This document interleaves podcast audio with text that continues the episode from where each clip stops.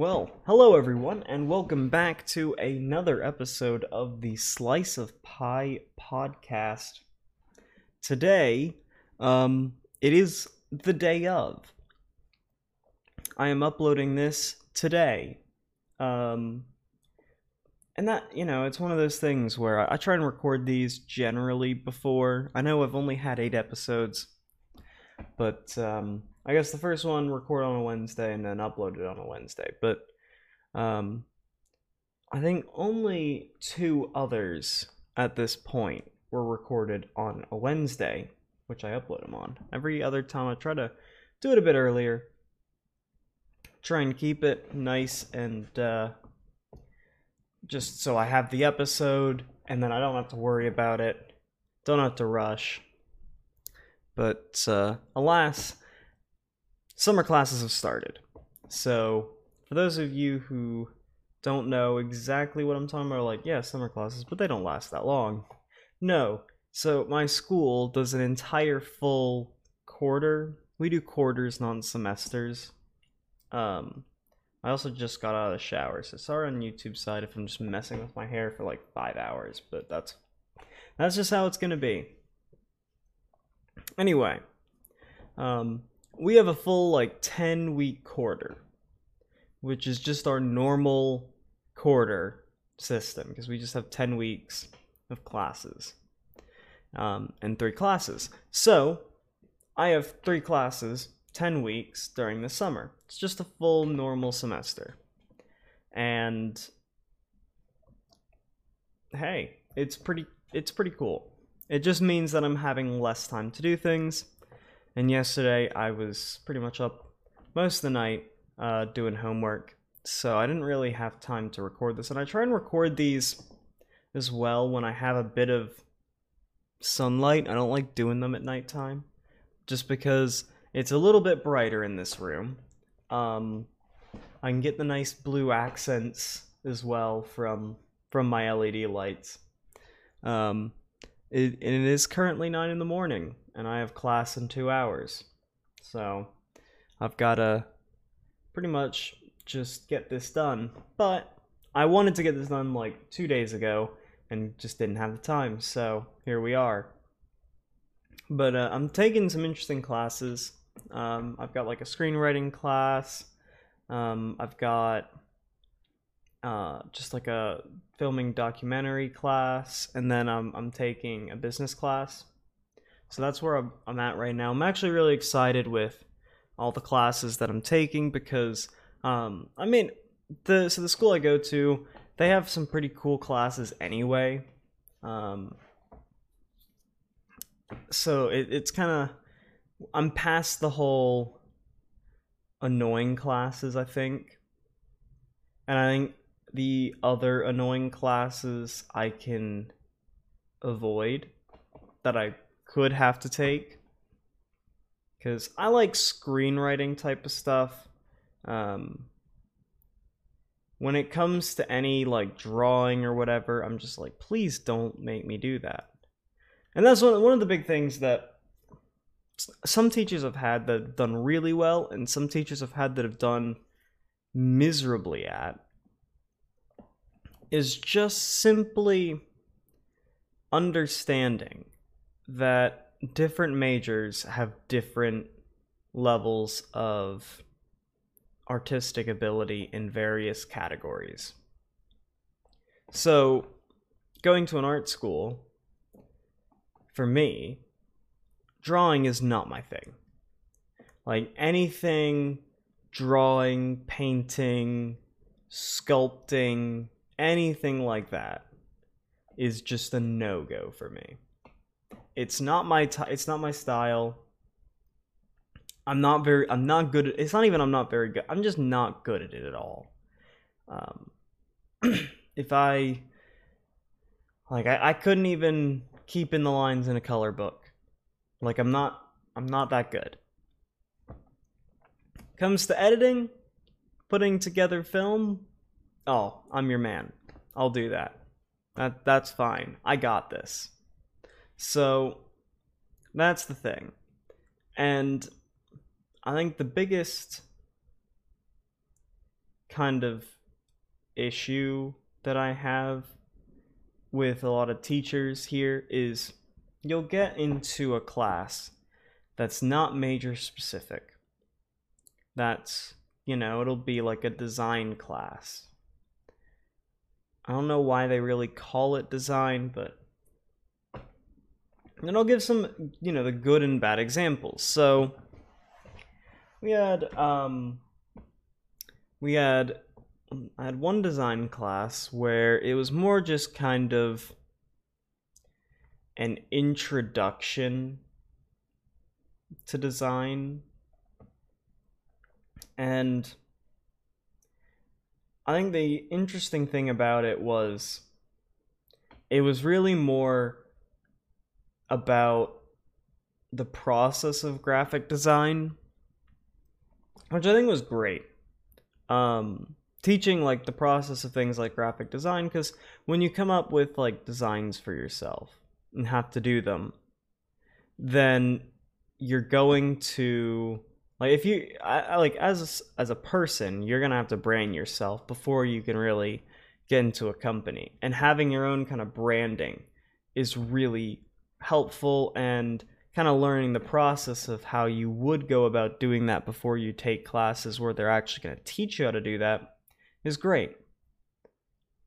Now, we had a mix because this is a freshman year class, so there was a mix, and there's nothing you can really do about it.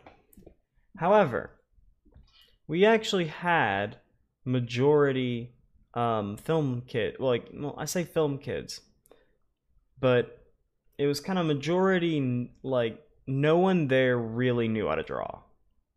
That was kind of the point. There was like a group of maybe 4 or 5 people in the class that were like really good. But everyone else, you know, kind of either was architecture, fashion design, you had a lot of film and television kids there, a couple photography, some actors. So that was kind of like the basic setup of the class. And the teacher just kind of decided to do a drawing class. And while I don't necessarily have any, like, he can do that because he's the teacher. But we had a design class, I had a design class last quarter where my teacher was, he was pretty good. We had majority kind of film, television / performing arts kids, a couple fashion kids as well, but I think there was only like 2 in the class. And he decided, because of the fact that our majors were all pretty much film and television, that we were going to shoot like little 1 to 2 minute short films for our projects, because not only is it constantly keeping us coming up with ideas, which is healthy, we're working with different people, which can also be helpful because you understand the strengths and weaknesses of different groups and different group dynamics you have. And in like something that you're all gonna want to be doing, because, you know, everyone wants, like, you know, you get to create a film in a class inside, because it's so different to standardized teaching that you just think, oh, that's really great. You know, you get excited because it's not this standardized teaching. You get to go out and like shoot something and put it together. Maybe that's just me. I always get excited with it. I've always been excited like doing these film projects. And in the class, you know, we had probably, I think, 8 of them to do in a 10-week period. And it was, you know, it was pretty calm. Like, it was pretty chill. Like, it was really good. I had some great times. I filmed some really funny films, some not so funny films, but, you know, I had a good time working with people. And what it taught me was how, like, as a specific, if you can take, like, or see that you have a specific major at an art school in a class that doesn't really have a defined major, then what you can do is you can cater it to those people and try and really help them improve in a way that they're going to improve the best and understand the concept of the class. Which I think is really important. And while my first example may not be the best example, one of the big questions that we brought up as kind of film majors, and the school is starting to recognize, the school has always stood by the claim that film majors should take Drawing 100. And the only good thing about Drawing 100 was that I made some good friends.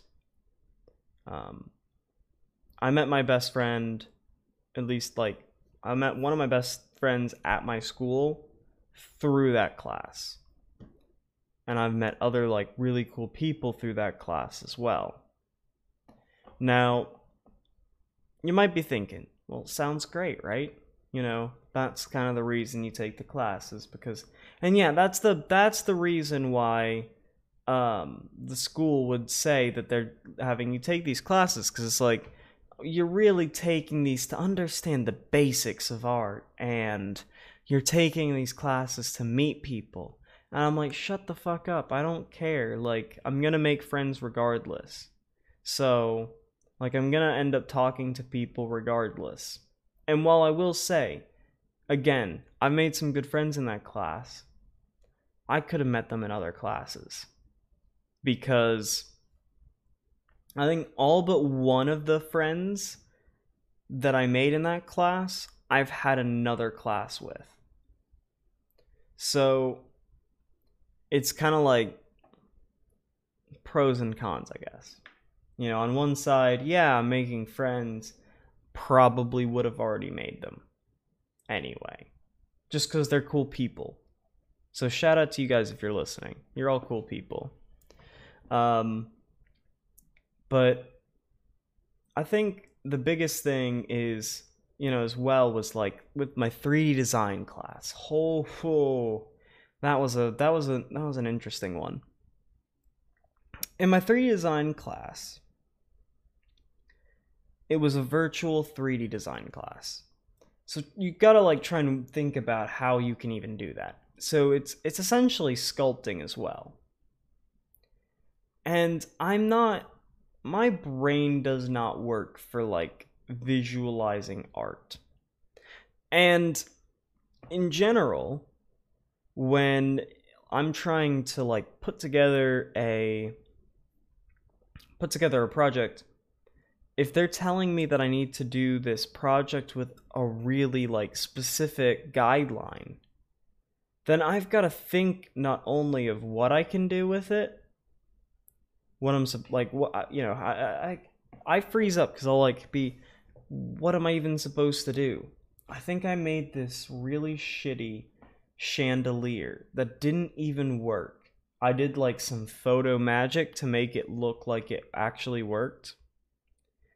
And it was a chandelier made of Red Bull cans and golf tees.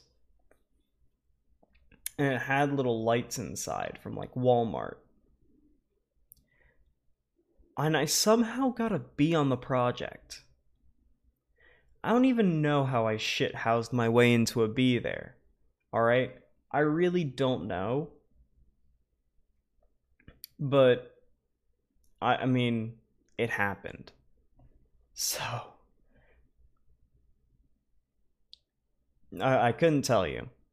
And then this pissed me off, because then I made this little clay character. Like, the final thing is you have to make a clay character. And the teacher said, this clay character realistically could be anything. You just have to combine something with a human, so it has to be some type of humanoid being, and then you have to come up with a backstory for it. And I was like, I can do this. I can actually do this. Now, I was really like not interested in the class at this point. Teacher had kind of been picking on me a little bit, not as like bad picking. I've had two teachers that were really bad and really picked on me. One was that drawing 100 class.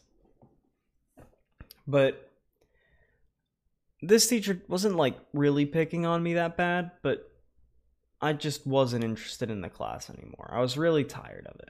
I was having really fun in my other two classes, and this class was really taking the mood down. It was really like a demotivating class for me. I didn't want to go to it. I think I skipped it a few times. But I remember going into this project thinking, finally I can do this. And I thought I did a really good job. Like, for the level of ability that I had, I thought I did a good job. And I got a C on it. And I was really confused, because I'm like, I know if I get a B, I have a good chance of getting a B in this class. And I had two A's in my other classes. And of course, this teacher was like, nope, you're getting a C. Got rid of my scholarship. That I kind of like blew in the water my scholarship, meaning I had to wait another quarter to get it back. And that's just from a bad freshman year that I lost it, and I was trying to make up for it, but we move. But and then for what was it? And then, yeah. Then I got a C on the project. I made this cool, like, TV head dude. I did a pretty good job of painting it as well, which I wasn't very good at. And I thought I did a good job. I was really proud of myself. And then when I got my grade back, and I saw it was like she was critiquing me for the art. It was like the presentation was all good, and then she was critiquing me for the art. And I'm like, I'm not an artist in that sense. Like, you can't grade me the same as you're going to grade someone who's going to produce some really amazing sculpture. Like, my brain does not work in the same way that like that type of person would. I am not a good artist. I never claimed to be a good artist. I'm at art school to do editing for film. And I'm being asked to create lamp fixtures or like light fixtures with recyclable material. The fuck am I supposed to do with that information? If I had to do it, I'd hire someone to do it, because I can't do it. I mean, you know, the whole, oh, you can put your mind to anything, and that's fine. And you know what? If I was in a group with maybe like one or two other people, and it was a project we were doing, and they were the actual artists and putting it together and like cutting pieces and stuff. Okay, I understand that. And, you know, maybe of me selling it or I'm filming the process or something like that. That would be totally understandable. But for me, in my situation, I know it wasn't going to be to the level of detail that other people had. And I think the one thing that might have messed me up was the fact that I had three little wire fingers. There were just three fingers, but they were wires on the dude. And two of them fell off, which was really annoying. So I wonder if that was it, just because it was damaged. But it didn't really, like, I know she took points off for damage, but it shouldn't have taken it, like, all the way down. Which really means she just harshly critiqued it. And it's not like I could really do anything about the damage, because it was just it was thin pieces, and these things happen when you fire clay. So it's whatever, I guess. But I mean, no. It's interesting, kind of like thinking about it, because if you really, like, say you're a drawing major, realistically, what are you gonna do? Like, if we thought, like, back maybe 40 years ago, realistically, what would you be doing if you were a drawing major? I mean, you'd either go and be an artist, or you'd end up being an art teacher. And now there are so many other, like, professions that you can do, because people want, like, character designs, or people will want, like, really good storyboarding is kind of, I feel like, come out of nowhere. Maybe it hasn't, but to me, I feel like it has. One of my friends' boyfriends is, like, minoring in storyboarding. And so we were working together in a class for some projects, and her boyfriend would make us these really, really, like, good detailed storyboards that we could use, and then we'd go and actually shoot the project. Not only was it just so helpful for editing and, like, putting scenes together, but or putting the clips together, but also just on, like, a whole, like, on a general note, was just so much, like, I was looking at it, I was like, storyboard, like, I never. And then I saw that there was a class for storyboarding, and I was like, oh, now that's interesting. I'm like, well, here's something that's interesting. I know it's drawing, but it's storyboarding, you know? It's a thing you need to know for film. And so I decided in my spring quarter, let's sign up for a storyboarding class, because it's a film class, and it would be nice to understand more about how you'd, like, put together a storyboard. Now, I then went into it and realized it was a drawing class on the first day, and was like, oh, it's a drawing class. So wasn't too happy with that. But what can you do? I've been through drawing classes before, that's fine. The kick in the teeth was the teacher was asking the students to do 6 ELOs. Now, we have this thing at our school called ELO, or ELOs, which is just simply extended learning opportunities that the school provides. What is the fucking point of doing them? Because here you have an art school where you have, like, a bunch of kids, you know, thousands of kids running around like headless chickens trying to get their work done for 3 classes in 10 weeks. And they want to relax as well. And you're telling us that we then have to go, and the standard is 3. And they're telling us to go to 3 extra, like, 2-hour events, take notes on them, and write about them. You've literally just taken 9 hours out of our quarter for no reason. And